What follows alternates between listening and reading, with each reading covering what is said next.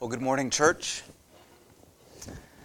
Good morning. I trust you're well today, and uh, it is good to gather with you again in this way. Uh, trust and pray that you're uh, that you're well, that your family is well, and that uh, it is well with your soul this morning. Again, I just want to welcome those who may be tuning in for the first time this morning. Very, very uh, good to have you, and we trust that this will be of some value to you and your faith. We've been praying for you, and in fact, we've been praying for all of you as we've um, come together for this morning's service. Uh, if you will, by the way, what great news about James and Angela. Just celebrate with them and uh, rejoice in God with them, and so excited for this new uh, addition to their family. Excited also for our time in the scripture today, so if you'll take your Bible, please, and meet me in Acts chapter 26. Acts 26. This week I've been thinking about my faith journey, what is traditionally called a personal testimony, or what I've uh, heard more recently, my God story. Uh, basically, the story of God's involvement in my life, specifically, uh, how God rescued me from the perilous path I once lived, uh, brought me into right relationship with himself and others, then placed me on a new and better path that has truly directed the course of my life for the past 30 plus years. And I've been thinking about these things because Acts chapter 26 includes the faith journey of the Apostle Paul. At least it does in a broad way.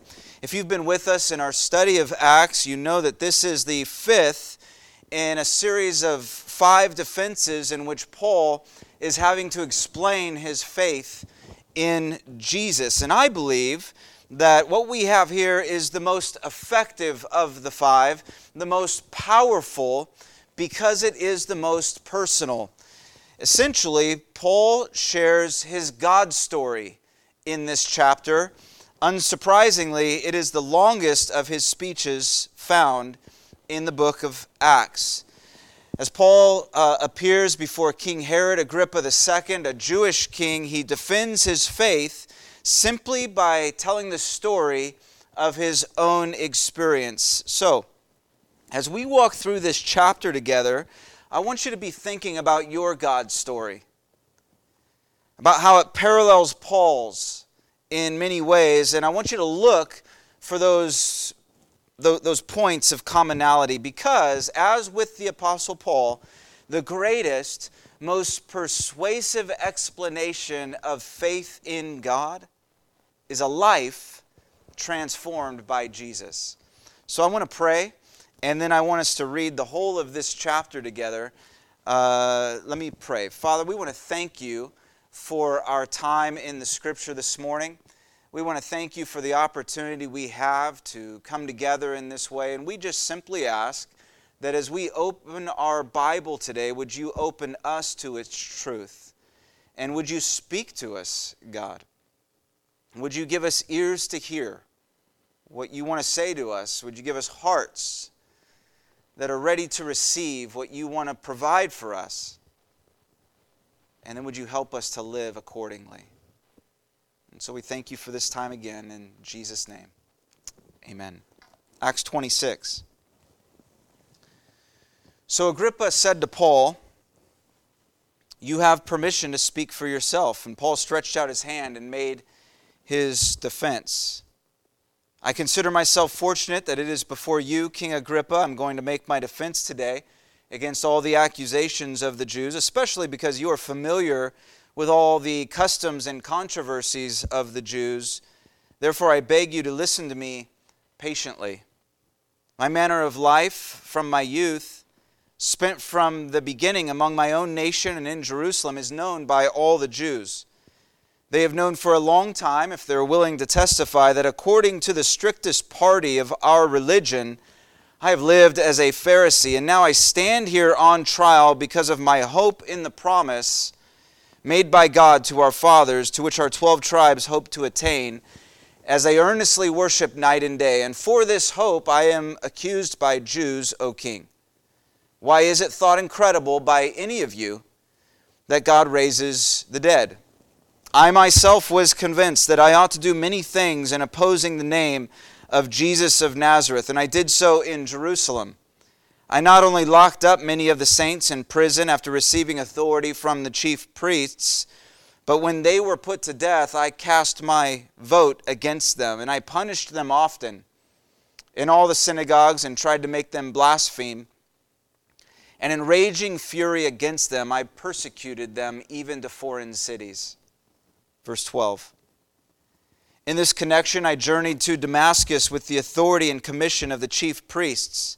At midday, O king, I saw on the way a light from heaven, brighter than the sun, that shone around me and those who journeyed with me. And, and when we had fallen to the ground, I heard a voice saying to me in the Hebrew language, Saul, Saul, why are you persecuting me? It is hard for you to kick against the goads. And I said, Who are you, Lord? And the Lord said, I am Jesus, whom you are persecuting. But rise and stand upon your feet, for I have appeared to you for this purpose, to appoint you as a servant and witness to the things in which you have seen me, and to those in which I will appear to you, delivering you from your people and from the Gentiles, to whom I am sending you, to open their eyes so that they may turn from darkness to light and from the power of Satan to God, that they may receive forgiveness of sins and a place among those who are sanctified by faith in me. Verse 19. Therefore, O King Agrippa, I was not disobedient to the heavenly vision, but declared first to those in Damascus, then in Jerusalem, and throughout all the region of Judea, and also to the Gentiles, that they should repent and turned to God, performing deeds in keeping with their repentance.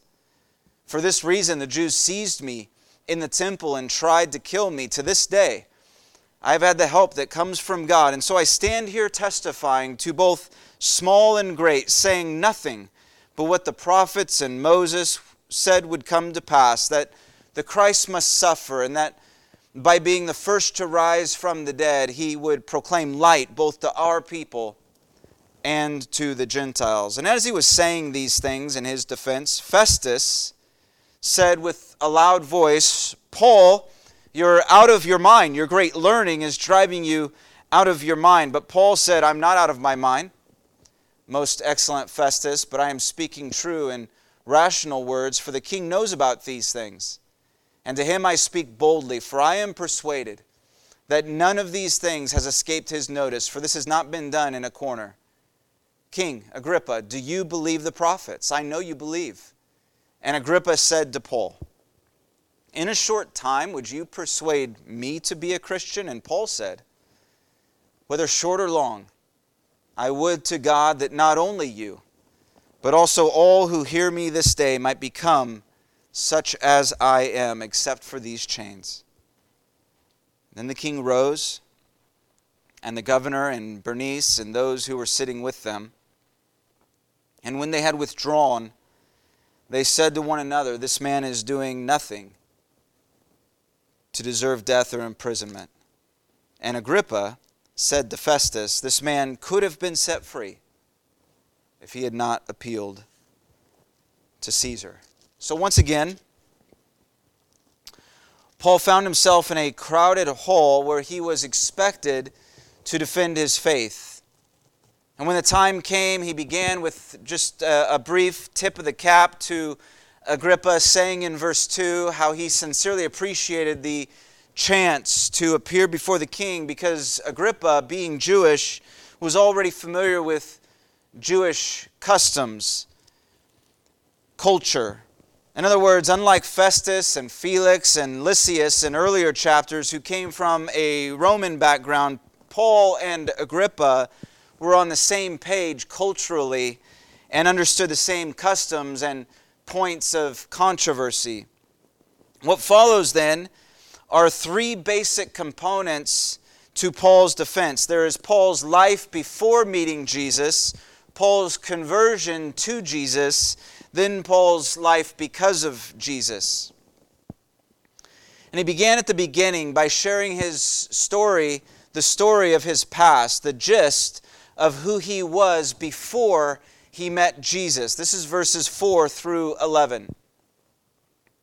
From a young age, he was known by his fellow Jews, widely known as a religious young man. He was very strict in his practice of Jewish religion, so strict that he lived among them as a Pharisee, which was the strictest party within Judaism at the time.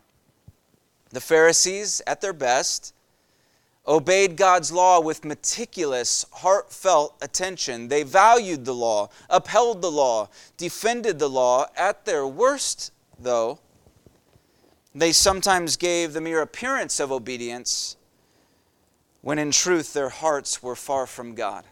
But not Paul. Paul was sincere in his strictness. He was serious about his religion and he took it seriously. It, it, genuinely mattered to him. And his countrymen knew this. Paul had developed a reputation, even as a youth, of being zealous and eager in his obedience to the Jewish scriptures. And he shared the same hope as the Jews the shared hope of a coming Messiah who would rescue and redeem their people, the hope of a Savior who would restore them to God and, and put the world right again, the hope of better, a better life, a better future. Because after all, isn't that the point? Isn't that why we meet even today? That which brings us together today as a church, what unites us as a church, isn't it this fundamental hope of something more and better? We have hope that there is more to this world and our life in it. As great as our past may or may not be, as great as our present may or may not be, we hope for an immeasurably greater future, don't we? Not hope like, like I hope it doesn't rain tomorrow or I hope I find a good parking spot at the game, but the kind of hope described in the Bible where tomorrow's certainty reaches back and informs today's circumstance. That's why Paul says in verse 7 that his fellow Jews still worship night and day because, like him, they share the same basic hope. But the difference between his and theirs, and this makes all the difference, is that Paul had come to see that all of God's messianic promises are perfectly fulfilled in Jesus Christ. He met the resurrected Jesus, which we'll see in a bit, and this changed everything for him. Before that, though, he opposed Jesus, vehemently opposed Jesus. This is his testimony in verses 9 through 11. He opposed even the very name of Jesus in the very heart of Jerusalem, in plain view of his fellow Jews, many of whom now accused him of apostasy. In fact, he received permission and authority from the chief priests themselves to attack and imprison anyone who followed Jesus. And when the time came to decide their fate, whether to live or die, he always voted for death. He talks about how he punished them often. And in raging fury, he chased and persecuted Christians even to foreign cities in regions beyond Jerusalem, so strongly opposed to Christ. Paul wanted to eliminate every trace of faith in Christ. And some of you were like that too. At best, you were indifferent to Jesus.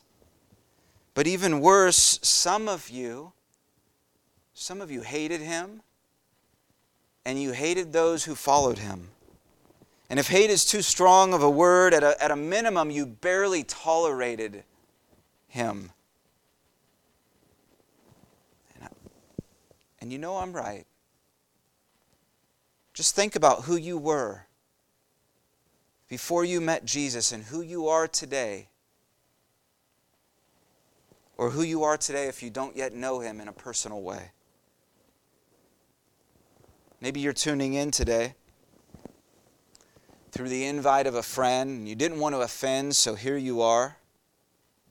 Or for some odd reason that even you can't explain, maybe you just stumbled upon our, our church service this morning and you're not sure why, because truth be told, you have little interest in Jesus.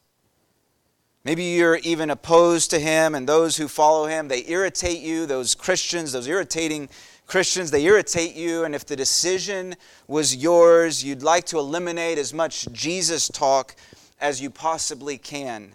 And I just want to say that if that's you today, you're not alone.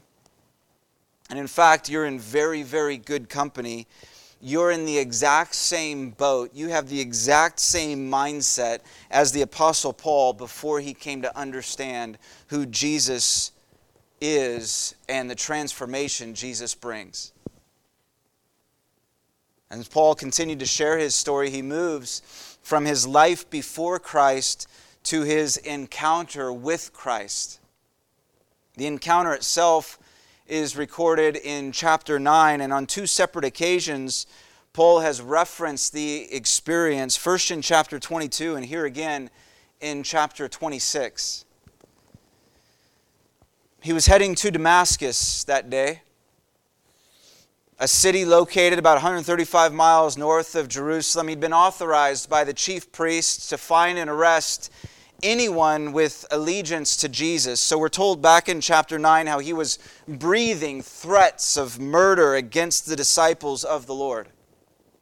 But suddenly, and without expectation, the entire course of his life changed in an instant. Dramatically. It was midday. And though the sun was at its highest and brightest, a light from heaven shone even brighter, overwhelming him and everyone who was with him that day. And out from the light came a voice Saul, Saul, Saul was his given name before he became the Apostle Paul. Saul, why are you persecuting me? Why are you kicking against the goads? Now, as you may know, goads were tools used by farmers to prod oxen and sometimes an, an ox, not wanting to be prodded in that way, would kick against the goad. And when they did, the farmer would use the goad more forcefully as a show to the oxen that kicking against the goads was futile, futile and only made it harder for them. That's what Jesus was communicating in that moment that Saul's opposition to him was futile. Who are you, Lord? Saul wondered aloud. I am Jesus, whom you are persecuting. And in that moment, he came to realize that Jesus identifies with his people in such a, an intensely personal way. He is in them and they are in him, that any attack on them is an attack on him. And I just don't want us to miss what's happening here because this really gets to the heart of the Christian gospel. How amazing is this grace that compels Jesus, the divine Son of God, to reach and initiate relationship with his enemies? Though Paul consistently opposed Jesus and the name of Jesus and the people of Jesus, Jesus went to Paul with mercy and salvation in full measure. Such is the love of God towards sinners like us. Rise and stand, Saul, continued Jesus, because I'm saving you. I'm sanctifying you. And I'm sending you as a servant and witness to the things you've seen and heard today. And I've got more to show you, more to reveal and demonstrate, and you're going to witness to those things too. Today, I'm going to rescue you. I'm rescuing you from the bondage of empty religion and human philosophy, from the inadequacy of Jew and Gentile alike. Instead, you will go to them to help them see and turn and receive the very same grace you are given today. And just like that, Paul was converted to Christ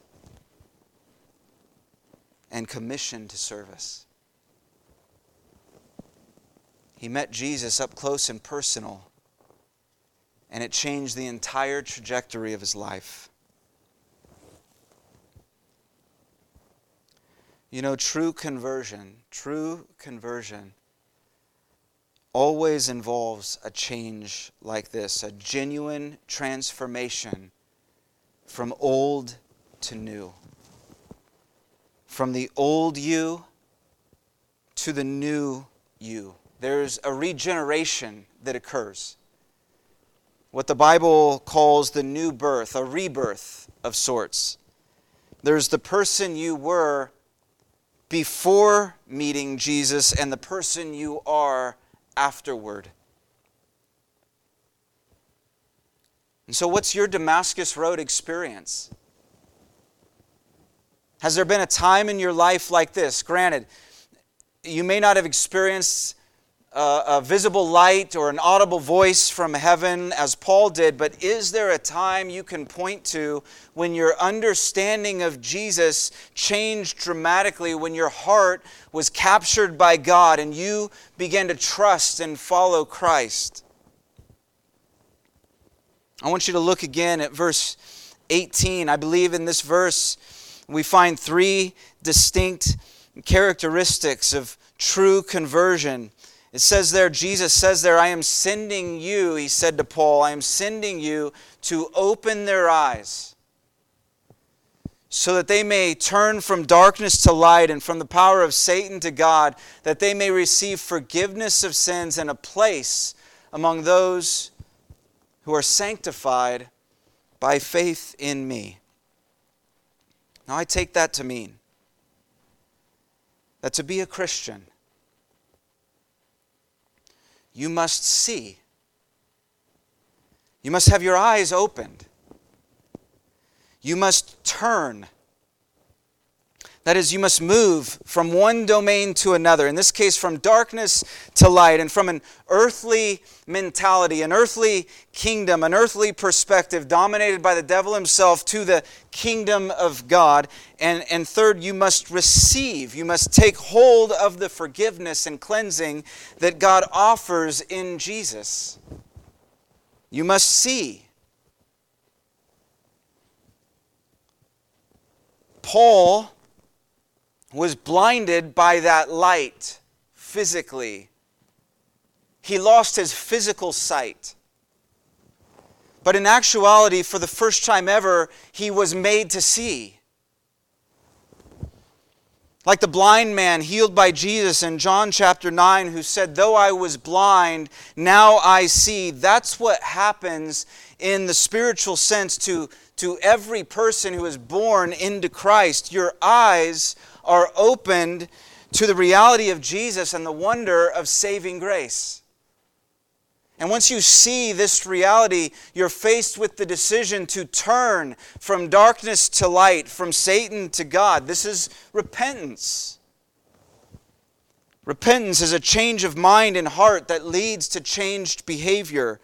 Repentance isn't simply feelings of regret or remorse or shame or embarrassment or apology. It's much more than that. It's more than simply saying, I'm sorry. It's a willful act to turn from your way of life to the way of life that Jesus sets before you.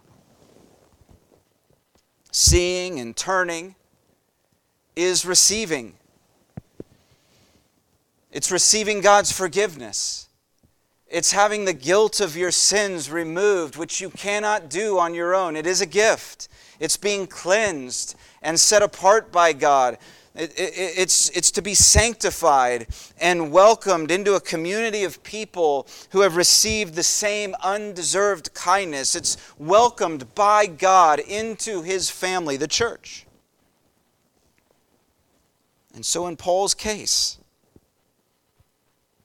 the great persecutor of the church became a member of the church who spent the rest of his life proclaiming the good news of the gospel of Christ. Which leads to the third part of Paul's story. We've considered Paul's life before Jesus and his conversion to Jesus, but what about his life because of Jesus or his post conversion life? Well, as he says in short, he became a man on a mission. By his own testimony in verses 19 through 29, Paul's driving purpose from that point forward was to tell as many people about Jesus as he could. First in Damascus, then in Jerusalem, then throughout all Judea, among both Jewish and non Jewish people, both religious and the irreligious, he called for repentance and faith. This was the very reason he was on trial and having to defend his faith. But God was his help, as he attests, so he continued sharing the message of good news, teaching what God's word has always promised that the Christ would suffer for our sins. He'd die for our sins, the death our sins deserve, but death could not keep him, for he raised from the dead to bring new life to people everywhere, regardless of social status, both small or great, small and great, regardless of social status or ethnic background, both Jew and Gentile. Even in court, love this. Even in court that very day, Paul couldn't contain himself. Even then and there, notice, he called the king himself to repentance and faith. And Agrippa said to Paul, Would you persuade me to be a Christian? To which Paul replied, Not only you, but all who hear me this day. May they become like me. May they become like me, except for these change, chains. Now, when I was not far out of high school, Gatorade came out with a marketing campaign featuring uh, Michael Jordan that urged us to be like Mike. You remember that? By the way, the, uh, the ESPN docuseries on Jordan and the Chicago Bulls in that era is just so good. And I remember watching much of that footage in, in real time as it was actually happening at kind of a wake up call when you consider how long ago it seems. But in those days, everyone wanted to be like Mike. Everybody wanted to be Jordan. Everyone, because Michael Jordan was the best basketball player in the world, and many believe he's the best ever. And apparently, all you need is Gatorade to become like him. But here in Acts 26, it's not be like Mike that matters. It's something so much better. It's be like Paul. In fact, we need some creatives. We need some creative people to launch a campaign. Be like Paul. Be saved. Be sanctified. Be sent. Because look at what Paul says I would to God that all who hear me this day would become such as I am. Essentially, by sharing his God story, Paul is calling all of us to step into our own. But I know or imagine that there may be some people hearing this message today and you just aren't sure what that means to step into your story. And in simple terms, it just means responding to Jesus positively. I have a friend who pastors a church in Arizona. Two weeks ago, a man tuned in online to, to view their church service like we are this morning, which my, my friend didn't know this man at the time. He'd never met or talked with the man. The man had never attended his church prior to that Sunday, never tuned in prior to that Sunday. But on that Sunday, my friend happened to be preaching on your God story, and the man direct messaged him later that evening to say that he wasn't sure he had a story. At least not before then. But now he does.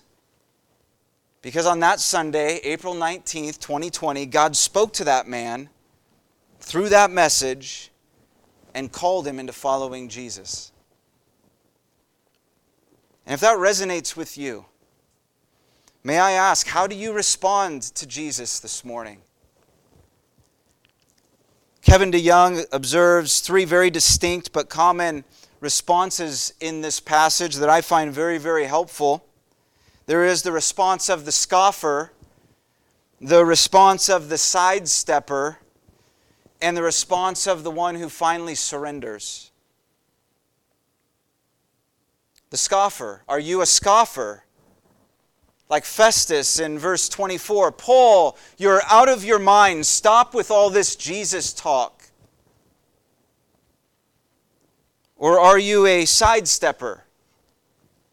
Like Agrippa in verse 28, answering the clear call to faith with smokescreen questions just because you don't want to stop and consider the truth?